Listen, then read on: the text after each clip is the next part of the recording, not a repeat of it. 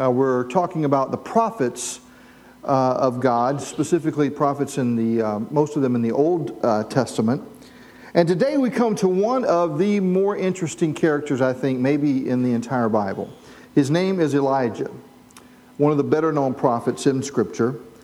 And today we're going to do a pretty good survey of his life, so I'm not going to waste a lot of upfront time here, but I do want to give you a, a little background. When you study the life of an individual, it's always important to understand the backdrop of their life, the time in which they lived.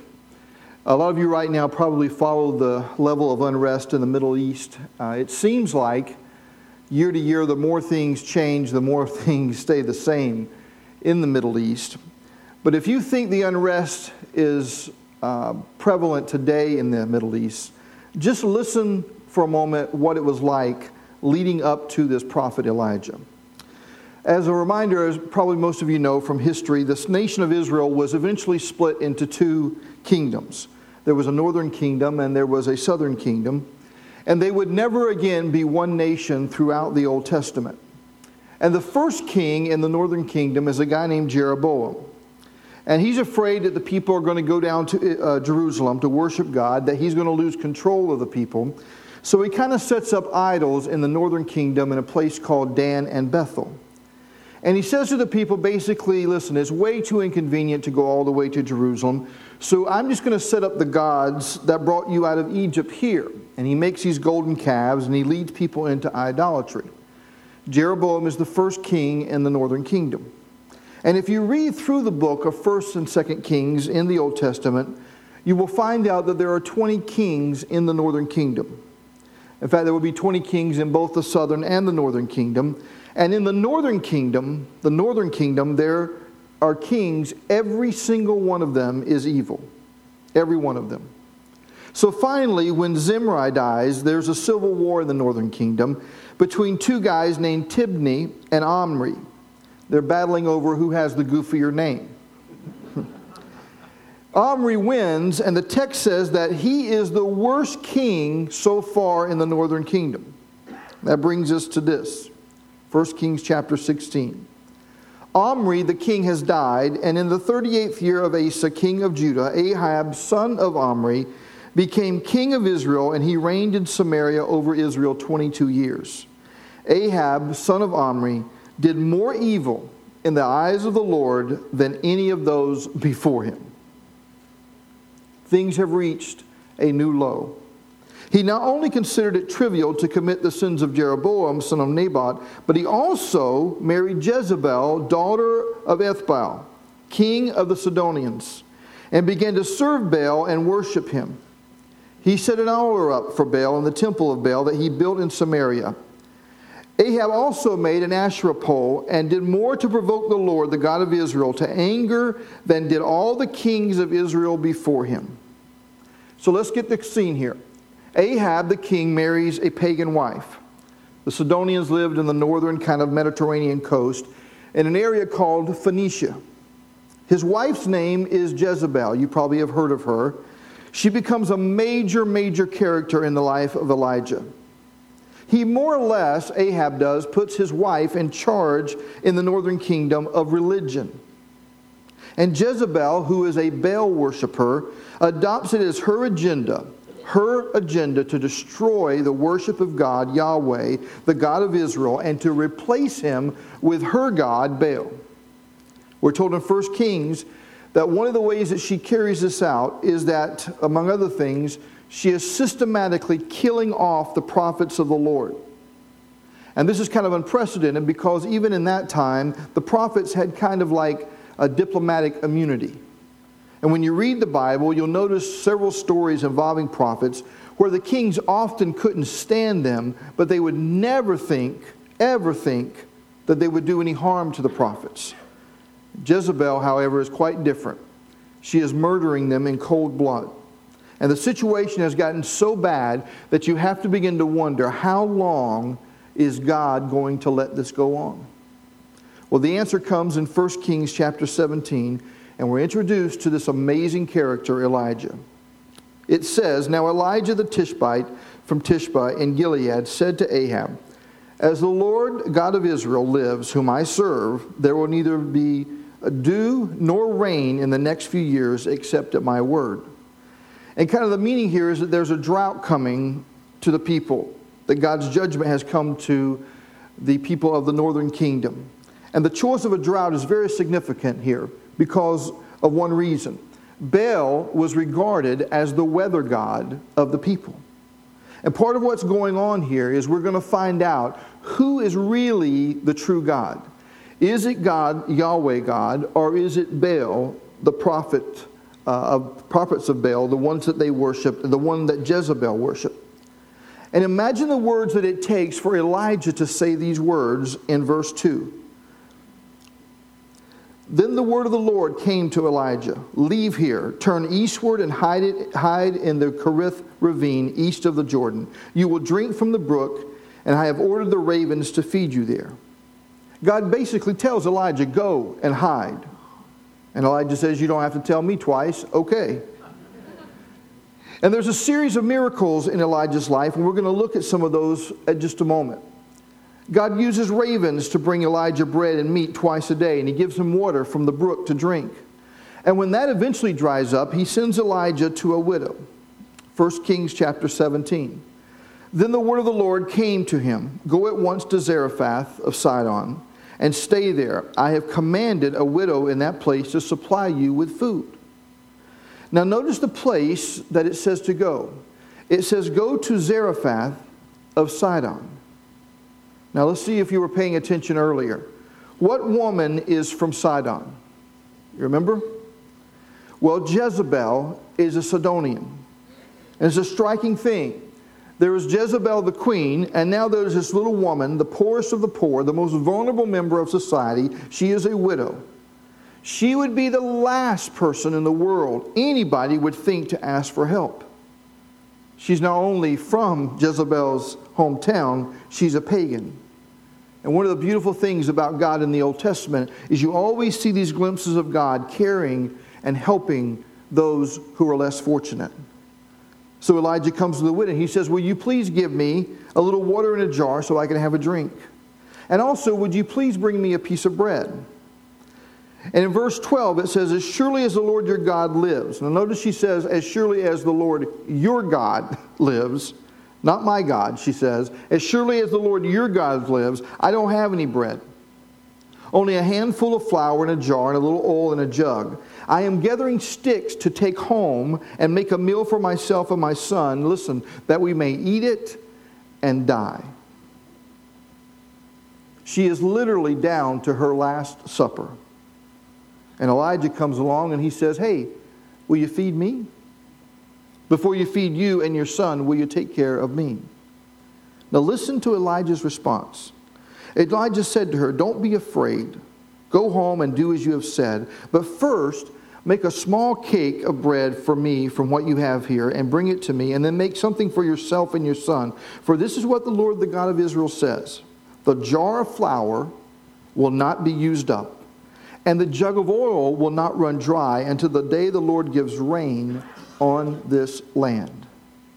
Now, the key phrase here is in verse 13, where he says, Don't be afraid, go home and do as you have said.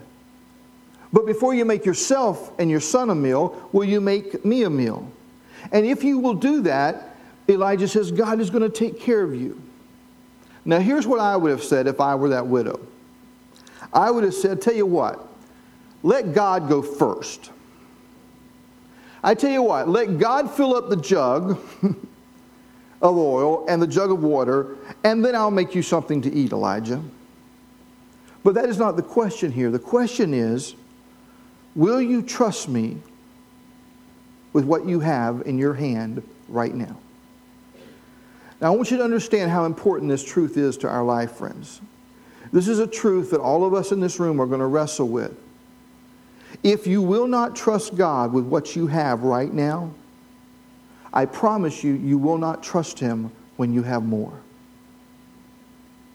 More never by itself builds trust. This is the way people think in this world. They think this way.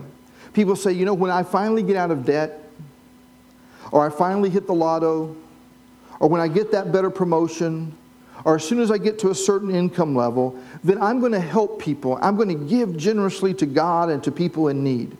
But listen, that day never comes, friends, because if you don't trust Him now, I promise you, you will not trust Him when you have more. It's just the way life works. This is why one of the statements that Elijah makes is such an amazing one in 1 Kings. Watch what happens here. It says, She went away, talking about the widow, and did as Elijah had told her. Now, this is a woman with one son, and she takes whatever flour, whatever oil, whatever um, uh, utensils that she had left, whatever resources she had, and during a drought, she dumps it out. She's going to make a meal for Elijah, and I'm going to tell you what, I'd have been tempted to make Elijah a really, really, really small meal. I mean, here's a cracker, Elijah. But she makes a meal for Elijah and she has nothing left. And she knows that if God, Yahweh, doesn't act, her son and her are going to die. And Elijah says to her, Go look in the jar. And she looks, and the jar is full. And she uses it that day. And the next morning she goes back and she looks in the jar and it's full again. And she uses it that day. And she goes back the next morning and the next morning and the next morning. And every day, one day at a time, that jar is full. And I can only imagine what she thought. What if I had said no to trusting God? What if I had said no to giving God what I have in my hand right now? Later on, interesting enough, this woman's son dies. And it says in verse 18, to Elijah, she says to him, What do you have against me, man of God? Did you come to remind me of my sin and kill my son? She's kind of wondering, Is God some kind of cruel, cruel being without any mercy?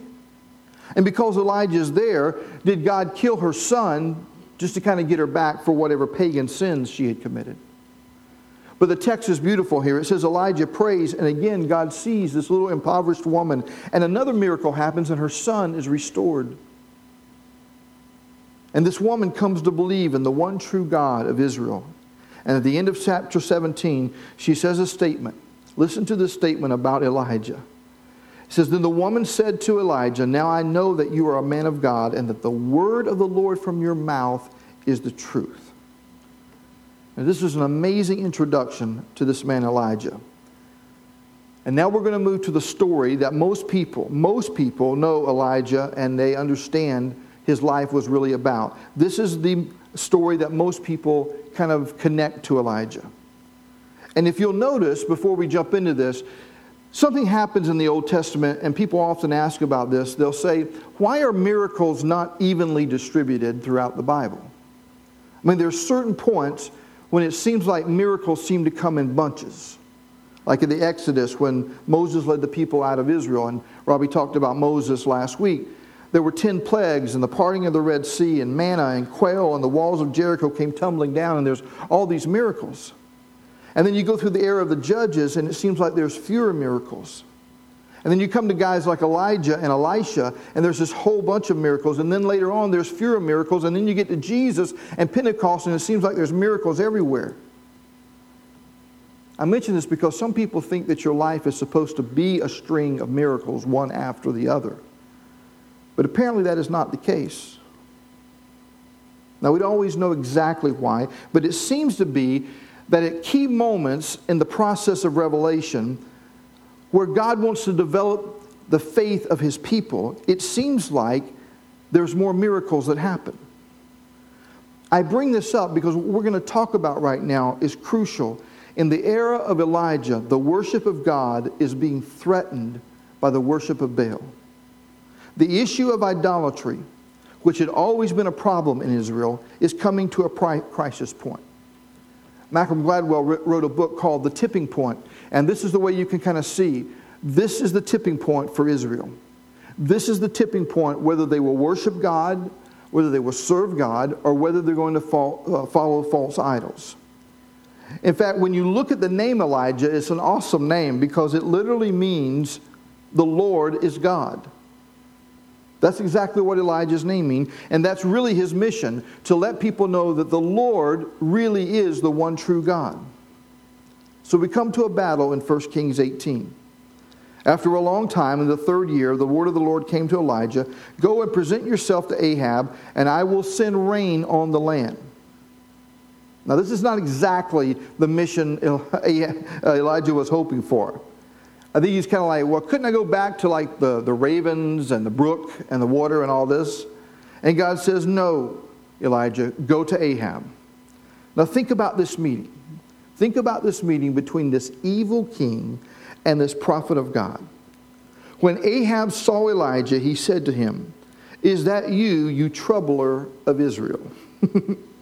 I have not made trouble for Israel, Elijah replied, but you and your family's father's family have. You have abandoned the Lord's commands, have followed the Baals. Now summon the people from all over Israel to meet me on Mount Carmel. And bring the 450 prophets of Baal and the 400 prophets of Asherah who eat at Jezebel's table. So Ahab sent the word throughout Israel and assembled the prophets on Mount Carmel. Now I want you to imagine this scene. This is an incredible scene. The whole country is gathering. On one side stands 450 prophets of Baal and 400 prophets of Asherah. On this side stands one king and a queen who have all the power and authority of the government. On this side stands all the people who have the freedom to do whatever they want. Remember, there's no Ten Commandments on this side. There's no law on this side saying you have to care for aliens and orphans and widows. There is no call to be devoted to God and to your neighbor. It's just idolatry, sexual pleasure. It's all part of material abundance. That's on one side. On the other side of Mount Carmel is one solitary prophet who comes out of hiding for years, he was hiding to confront one king and one queen and a country to say there is one true God. This is remarkable. The people are assembled, all the prophets stand on Mount Carmel, and Elijah comes to the people. Elijah went before them and said, How long will you waver between two opinions? If the Lord your God is God, follow him. But if Baal is God, then follow him. Now, this is so incredible to me because the people, the people don't think that they've rejected Yahweh. They don't really think they've rejected the God of Israel. They pray to him when nothing else works. What they've done is they've just added Baal on top of God. They've just decided they'll worship both of them. And the word translated waver here literally means to hobble or to limp along. That's really what they're saying here is you're just kind of limping along in life following two different gods. Now here's the application. Here's the life application. One of the things that life will try to get us to do is not to deny or denounce God, but just to put other things equal and in his place. It could be a lifestyle, it could be a habit, it could be some other idol that you just can't let go of. It could be pride or power, it could be your insistence to have your own way. And what we tell ourselves is that we can kind of hang on to this little Baal and we can still hang on to Yahweh God, but you can't. Elijah said it himself. He said, You can't waver forever. You've got to decide which one you're going to serve. Jesus would later say, later say, No one can serve two masters. And so one man stands before them defiant. Time to choose. And he just waits for the people to respond. How long will you waver? And the verse says, But the people said nothing it is dead silent. We don't even know how long they stood there silent. Some of them probably are sullen, some are defiant, some are confused. Some of them are thinking, why should I have to choose, Elijah?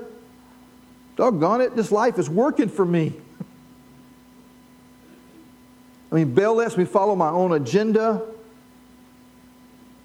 Yahweh is powerful enough that when I need him, I call on him. And I thought about this week how, how sad the silence must have been to God. After all he had done for the people, after all he had done for Israel, nobody stands up. Finally, Elijah says to them, I am the only one of the Lord's prophets left, but Baal has 450 prophets. Get two bulls for us. Let them choose one for themselves, and let them cut it into pieces and put it on the wood, but not set fire to it. I will prepare the other bull and put it on the wood, but not set fire to it. Then you call on the name of your God, Baal, and I will call on the name of my God, Jehovah, Yahweh, the God who answers by fire. He is God. Then all the people said, You know what? That sounds like a good idea. and what Elijah is doing here is he's making things really hard for Yahweh. And the reason I say that, because remember, Baal was the god of what? The weather.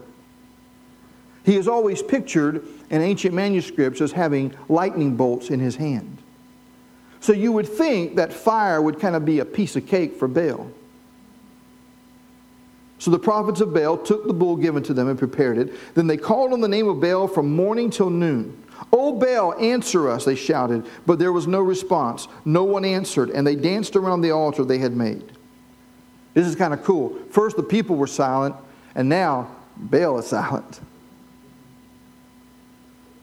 And Elijah wants to make sure that everybody kind of understands the absurdity of what's going on. So he kind of engages in what we're going to call a little prophetic trash talk. I don't know if you ever played pickup basketball. There's a lot of trash talk on a basketball court. And in verse 27, Elijah says this At noon, Elijah began to taunt them. Shout louder, he said. Surely he is a God. Perhaps he is in deep thought, or busy, or traveling. Maybe he is sleeping and must be awakened. Now, this passage is a little difficult to translate but he's kind of using humor and sarcasm to try to show people how ridiculous it is to pray to a God who isn't even there. In the Living Bible, which some people think is maybe one of the best translations, it translates Elijah's words like this. He says, You'll have to shout louder than that to catch the attention of your God. Maybe he's talking to someone or out sitting on the toilet. That's really what it says. Maybe your God has DADD, like divinity attention deficit disorder. well, the prophets of Baal don't have a lot of sense of humor. And they take Elijah seriously and they try harder to get Baal's attention. It says they shouted and slashed themselves with swords and spears as was their custom until their blood flowed. Midday passed and they continued their frantic prophesying until the time for the evening sacrifice. But there was no response. No one answered. No one paid attention. And finally, Elijah just says, Let's just put an end to this. He calls the people over. He carefully prepares the altar. And he takes 12 stones, and this is a very significant number 12 stones, basically representing one for each of the 12 tribes of Israel. He's trying to remind the people who they really are as a nation. And Elijah does something very interesting. He arranges the wood, he cut the ox in pieces and laid it on the wood. And he says, Fill four pitchers with water and pour it on the burnt offering and on the wood. And he said, Do it a second time. And he did it a second time. And then he said, Do it a third time. And they did it a third time. And the water literally flowed around the altar. And he also filled the trench with water. Now, this is what this reminds me of. Have you ever been to a magician's show, a magic show? And you notice how magicians always have like a big illusion, like their major illusion. And they'll always kind of add something, and they'll just keep adding something to make it more unbelievable and more exciting and like more supernatural. They want people to really be wowed by it. And it kind of looks like this is what Elijah's doing. He pours water, not on just the ox once, but twice, and then the third time. And then, if that weren't enough, he pours water around the trench.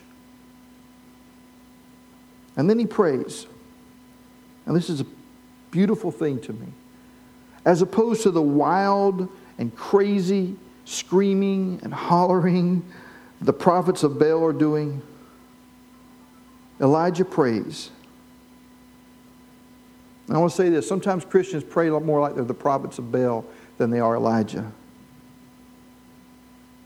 And they think they have to pray loud enough or strong enough or long enough. But Elijah just calmly says these words O Lord, God of Abraham, Isaac, and Israel. Let it be known today that you are God in Israel, and that I am your servant and have done all these things at your command. Answer me, O Lord, answer me. So these people will know that you, O Lord, are God, and that you are turning their hearts back again. Pow! Immediately, the text says, fire fell. And Elijah has the largest outdoor barbecue in the history of Mount Carmel a 60 word prayer.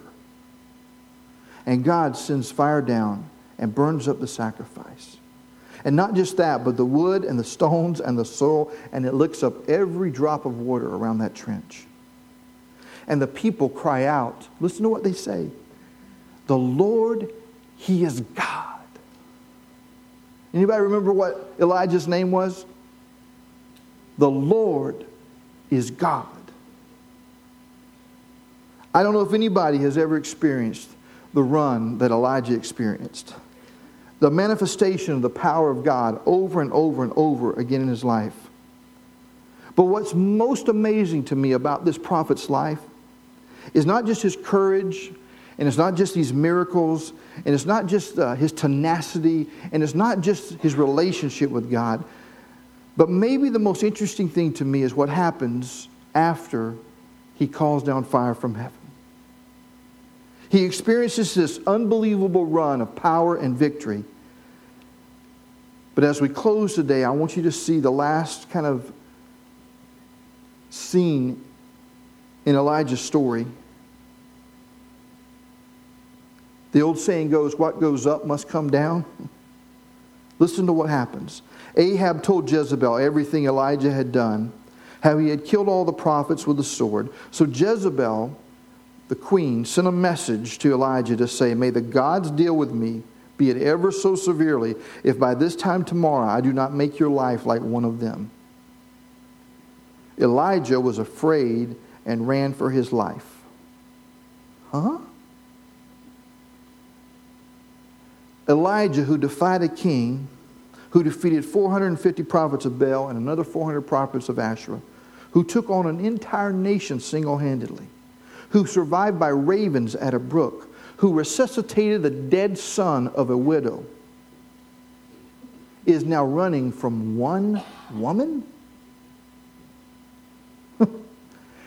this turnabout is so dramatic that some scholars are actually convinced that the story must be out of place in Scripture. I'm not so sure it is, and I'll tell you why. Because I think this is the way life works. I think that nobody stays on the mountaintop forever. Nobody always has an upper trajectory in their life. You're going to have spiritual peaks and spiritual valleys in your life. And sometimes it's after the most maybe amazing, unbelievable, record setting run of achievement that you find yourself vulnerable to fear and depression and doubt. Listen to how low he goes. When Elijah came to Beersheba in Judah, he left his servant there while he himself went a day's journey into the desert. He came to a juniper tree, sat down under it, and prayed that he might die. I've had enough, Lord, he said. Any parents in here ever hear their kids say, ever said to your kids, I've had just about enough? You ever said that? Wise children do not say, Would you like a little bit more? Right? When you hear that, you know that a human being is about to the point where they're going to snap. Well, Elijah's made it to that point. And he just says, God, just let me die. And this is the beautiful thing about God. God sometimes loves you so much that he doesn't answer your prayers. Instead, God says, Let me send you an angel. He lay down under the tree and fell asleep. And all at once an angel touched him and said, Get up and eat. He looked around.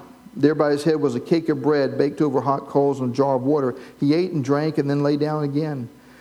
And God kind of treats Elijah the way you kind of treat a cranky two year old. he just says, Here's some Twinkies, some juice. Go back to bed. That's what you do with people when they're depressed. They won't eat. You got to feed them, you got to take care of them. And then Elijah gets up and it's repeated again. And then he travels 40 days and 40 nights to Mount Horeb, the mountain of God. And then it says that Elijah goes into a cave and he spends the night in the cave. And in verse 9, then the word of the Lord came to him What are you doing here, Elijah? This is such a great verse. We don't have time to go into it. But Elijah had basically traveled all the way from the north, Jezreel, all the way to the southern kingdom. And when he hit Beersheba, he was safe from Jezebel. He was away from her. But instead of stopping there, he actually leaves and goes further south outside of the southern kingdom. And now he's literally left his post as a prophet of God. And God comes to him and says, What are you doing here, Elijah? You ever had that happen? You ever looked at your life and go, What am I doing here? How did I get here? And the Lord said, Go out and stand on the mountain in the presence of the Lord, for the Lord is about to pass by. Now that's awesome. Then a great and powerful wind tore the mountain apart and shattered the rocks before the Lord, but the Lord was not in the wind. And after the wind, there was an earthquake, but the Lord was not in the earthquake. And after the earthquake came a fire, but the Lord was not in the fire. And after the fire came a gentle whisper. And when Elijah heard it, he pulled his cloak over his face and went out and stood at the mouth of the cave. And then a voice said to him, What are you doing here, Elijah? And I'm sure he could have offered a lot of complaints. And the question is, what is God going to do with Elijah? Well, he did exactly with Elijah what he's going to do with all of you, and that is, he is not going to give up on you. The Lord says to him in verse 15, and we'll close with this Go back, Elijah, the way you came. And God does something so awesome here for Elijah. He gives him a new assignment, a new mission. He sends him back to actually train another prophet, his protege, Elijah, Elisha. He kind of recommissions Elijah and gives him a purpose.